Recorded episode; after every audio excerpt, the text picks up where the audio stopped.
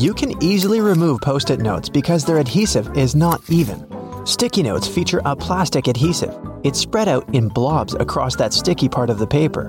When you slap a post it onto a bulletin board, not all the blobs, that are technically called microcapsules, will actually touch the surface to keep the paper stuck there.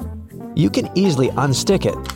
And then, when you want to reattach it to something else, those blobs of glue that are left unused will take over the role of the adhesive.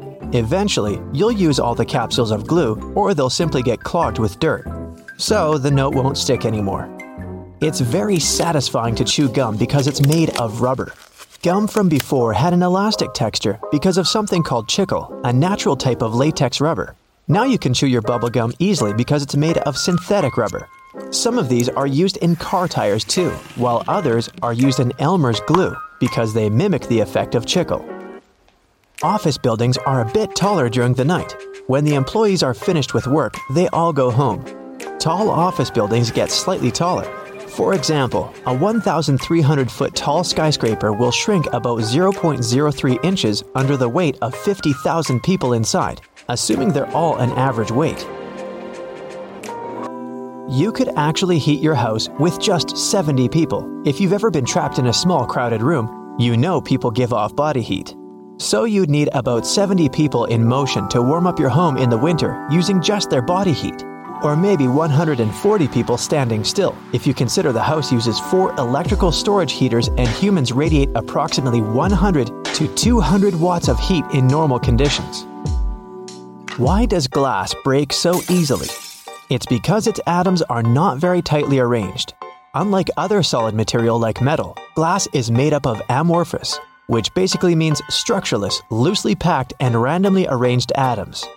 These atoms can't rearrange themselves that quickly to retain a firm structure, so glass collapses and fragments shatter everywhere. Do you know why airplane passenger windows are mostly below eye level? Aircraft are way cheaper, stronger, and easier to build without windows, but they're there because many people like the view. Particularly about 100 years ago when flights were often conducted at low altitudes. Also, if some passengers are feeling sick, looking out the window can help them reconnect their sense of balance, as their eyes are continually reporting what's going on around them. Windows in this position also help distribute the load around them more evenly. The floor of the cabin where people sit isn't all the way at the bottom of the aircraft, which is why windows end up being quite low compared to both the overall volume of the cabin itself and the eye level of the passengers sitting down. Water feels colder than air at the same temperature because it's denser. Because of that, your body loses heat 25 times faster while surrounded by water than it would if it was surrounded by air that was the same temperature. Since it's so dense, water has a high heat capacity, which means it takes a lot of heat to raise its temperature just a little bit. Water is good at both retaining heat and cold. That's why the ocean is way cooler than land, and at the same time, the hot soup stays hot for a long time. Water is also a pretty good conductor, which means it effectively transfers either heat or cold to the human body. Have you ever wondered why water cleans so well? It's because of its asymmetrical molecules. They are made of two hydrogen atoms stuck to a single oxygen atom, which means they're triangular. That's why they have a slightly different charge on their different sides, similar to a magnet. The oxygen end of the molecule is slightly negative, while the hydrogen is slightly positive. Because of this feature, water is great at sticking to other molecules. So, when you want to wash away dirt, water molecules will stick to the dirt. They'll pull it away from the surface the dirt was on, no matter what it is. This is why water has surface tension. It's capable of sticking to itself, too. House cats share some similarities with big wild cats, but one of the things that sets them apart is their vocalization. The majority of large cats, like tigers and lions, will roar loudly so everyone knows they're coming to defend their territory. But with house cats, most of the time you'll just hear purrs and meows. That's because of the physiology of their throat and voice box, which helps create these feline vocalizations. So a cat can either roar or purr but no cat can do both. Bobcats, cougars, house cats, cheetahs, they purr. Purring is specific because a cat creates it when it breathes in and when it breathes out. Roaring has evolved in a particular lineage of big cats, which includes tigers, lions, jaguars, and leopards, except the snow leopard, who lost this ability. They are capable of roaring because of the bendy bones in their throat. Mammals have their voice box in the throat, where air passing by its structures produces sounds. The vocal cords in the hyoid bones are the two main parts of the larynx that create different vocalizations in cats. You probably also prefer the pulse setting on your blender. And why wouldn't you? It just works better, and that's because of turbulence. When a blender stops chopping up food and starts spinning it around in circles only, everything you put inside is spinning at the same rate. It's not really about blending ingredients together, but about something called laminar flow. That means all the layers of liquid are continuously moving in the same direction. When you use the pulse function, your blender adds turbulence, so the fruit chunks are not just rolling around the sides of the blender, but they are falling into the center, which is when it's easier to blend them. So you'd like to open your window during a warm spring or summer day. It's so nice to hear the birds singing, and even when you come back an hour later, you'll probably still hear them singing the same song. They're hard workers, and the males are most likely guarding their territory and trying to attract a female. And other animals have their own tactics.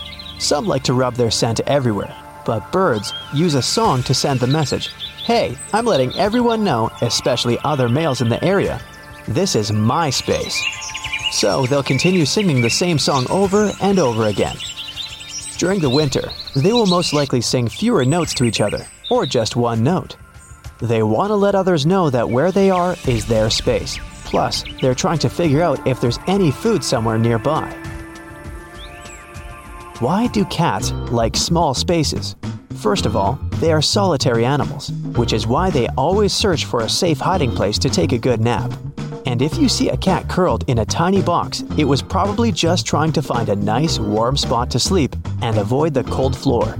Cats prefer room temperatures to be about 57 degrees Fahrenheit. A bit cooler than this is comfortable for us.